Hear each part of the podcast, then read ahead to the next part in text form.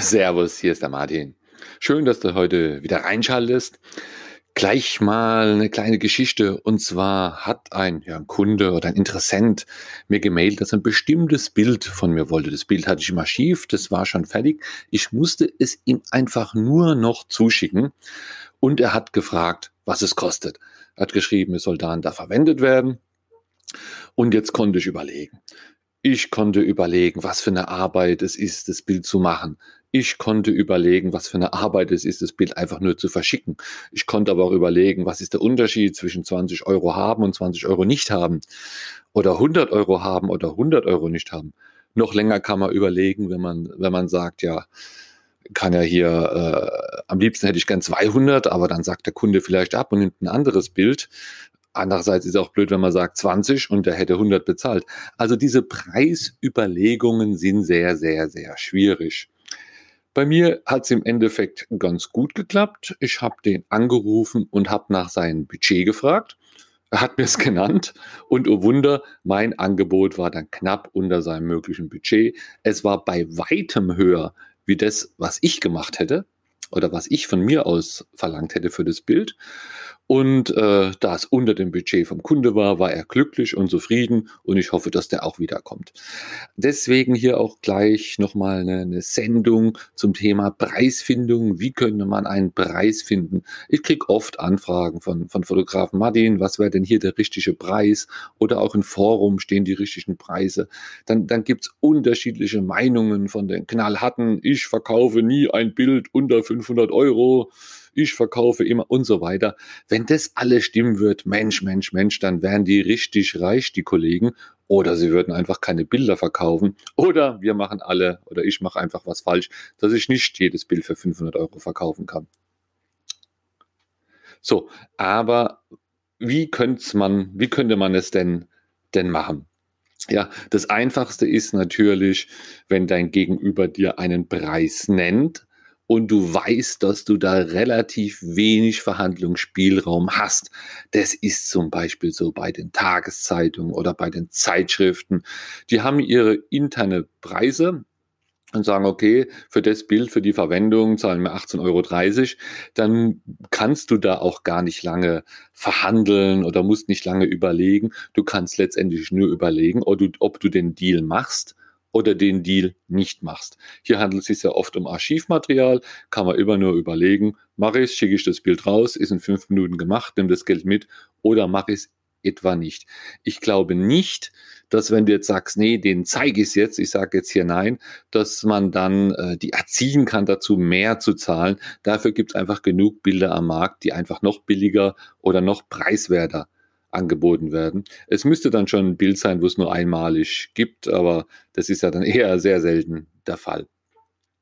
Ja, auch nimmt die Zeitung dann lieber ein Archivbild, äh, ein billiges, wie was, wie was aktuelles. Alle schon gesehen, nur ein paar Euro zu sparen, wo ich was abgelehnt habe es ist ja auch jede Situation unter, unterschiedlich. Ja? Also der, der eine braucht äh, das Bild für Web, der andere für die Zeitung, das hat die Auflage, das soll mehrfach verwendet werden, das soll für einen bestimmten Zeitraum verwendet werden. Oder die Zeitung will es auch zusätzlich aufs Web machen.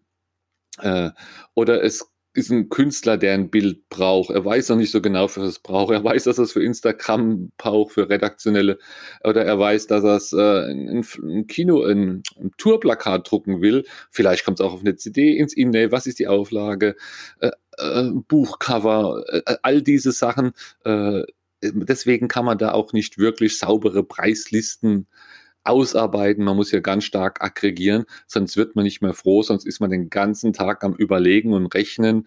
Und es gibt solche Preislisten, so vorgeschlagene Preislisten. Und da sind auch tolle Preise drin. Die sind aber am Markt sehr, sehr schwer zu realisieren. Und diese Listen kennt auch der, der Kunde nicht. Du kannst dir die Liste natürlich kaufen, da den Preis rausnehmen und hinschicken ist die Frage, ist, ob es dich dann, dann, dann weiterbringt. Aber ist natürlich eine Möglichkeit, eine weitere Möglichkeit der Preisfindung. Also die erste war ja, man nimmt, was man angeboten kriegt, wenn man davon ausgehen kann, dass sich da eh nichts ändert. Das zweite ist, man nimmt einen Preis von diesen Preislisten, die da jährlich auch herausgegeben werden. Das dritte ist, man kann auch Kollegen fragen. Das müssten aber dann schon so ein bisschen Standardsituationen sein. Wenn das eine ganz verzwickelte Situation ist und du fragst Kollegen, dann kommst du auch bei zehn Kollegen auf zehn Meinungen. Da bist du genauso schlau wie davor. Wenn du jetzt aber weißt, der eine Kollege verkauft immer was an diese Zeitung und die Zeitung fragt jetzt auch bei dir an, dann kannst du ja diesen einen Kollegen fragen und dann, dann hast du ja da relativ schnell eine saubere Info, die du für deine Preisüberlegungen nutzen kannst und ja, bietest einfach denselben Preis an. Eine sehr coole Nummer, äh, das ich in meiner Eingangsgeschichte erwähnt habe, ist natürlich einfach mal anzurufen und nach dem Budget zu fragen. Hört sich völlig lapidar an, geht auch nicht bei Tageszeitungen oder bei Leuten, deren, deren Geschäft es ist, die wo jeden Tag da äh, zig Bilder hin und her tickern, sondern das geht dann eher nur bei, bei Leuten, die ab und zu Bilder brauchen für, für, für einen bestimmten Zweck, für eine Werbung oder für einen, für einen redaktionellen Beitrag, der, den sie nicht, nicht täglich machen. Also wenn so einer mal anruft oder dich anfragt, dann einfach zurückrufen, nett sprechen, ein paar Fragen stellen und dann einfach auch natürlich ganz beiläufig nach dem Budget fragen. Äh, da hat er die Möglichkeit zu sagen, nee, tut mir leid, das sage ich Ihnen nicht. Oder wenn er die Geschichte schnell hinter sich kriegen will, und es sind alles dort Angestellte, die wollen das wahrscheinlich auch schnell erledigt haben, dann geben die einen Hinweis aufs Budget und dann äh, kannst du schnell schauen, ob du dich mit ihm einigst oder nicht. Und dann ist das Geschäft auch schnell, schnell gemacht. Eine weitere Möglichkeit ist überhaupt nicht auf den, den Markt zu achten. Das geht natürlich am allerschnellsten. Äh, das, so mache ich es bei meinem Stundenlohn. Das geht aber tendenziell auch, auch mit den Bildern. Du kannst äh, zum Beispiel sagen, ja, hier ein Bild für Print gebe ich grundsätzlich her für, ist es egal, irgendeine Zahl, 30 Euro. Und ein Bild für Web gebe ich her äh, 15 Euro. Das sind jetzt nur fiktive Werte, du kannst äh, jeden Wert da nehmen. Und dann verkauf einfach mal 10 Bilder zu dem Preis. Wenn dein Preis zu niedrig ist, gehen die weg wie warme Semmel. Herzlichen Glückwunsch. Und dann gehst du aber hin und erhöhst, erhöhst ihn. Also wenn du jetzt da deine 10 Bilder verkauft hast für 30 Euro, dann hast du gemerkt, dein Preis war wohl zu niedrig. Ja, und dann machst du mal statt 30 50 und verkaufst dann wieder 10. Und so findest du eine Preisgrenze, ja, oder kriegst wirklich raus, was deine Bilder wert sind. Denn irgendwann bist du vielleicht bei 100 Euro pro Bild und keiner kauft was.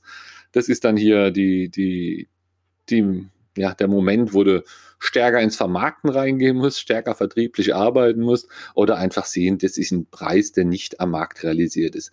Man verschenkt dann natürlich Geld, weil, weil Leute vielleicht mehr oder weniger zahlen wollten, dies oder jenes, aber äh, es geht halt zumindest schnell. Ja, man kann im Auto, im Telefon, wenn einer fragt, was kosten die vier Bilder, sagst du hier viermal 50 Euro, 200, zack, erledigt, ja oder nein.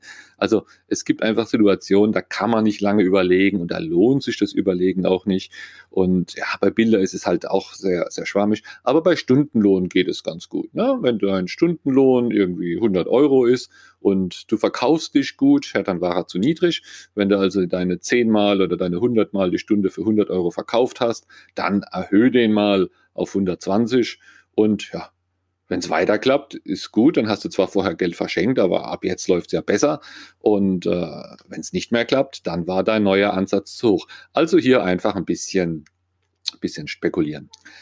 Und dann noch eins, äh, ganz wichtig, auch mal Nein sagen. Ja?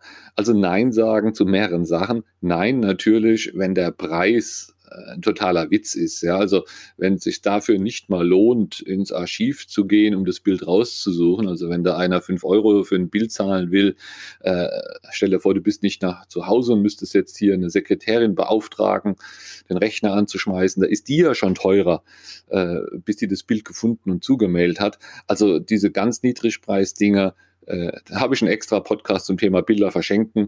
Das fasse ich da mal auch, auch drunter. Also hier einfach mal Nein sagen, wenn es dir gar nicht in deinen Kram passt, beziehungsweise wenn dein Aufwand da höher ist wie, wie, wie dieser Erlös. Und natürlich auch Nein sagen, wenn es denn zu kompliziert wird, ja.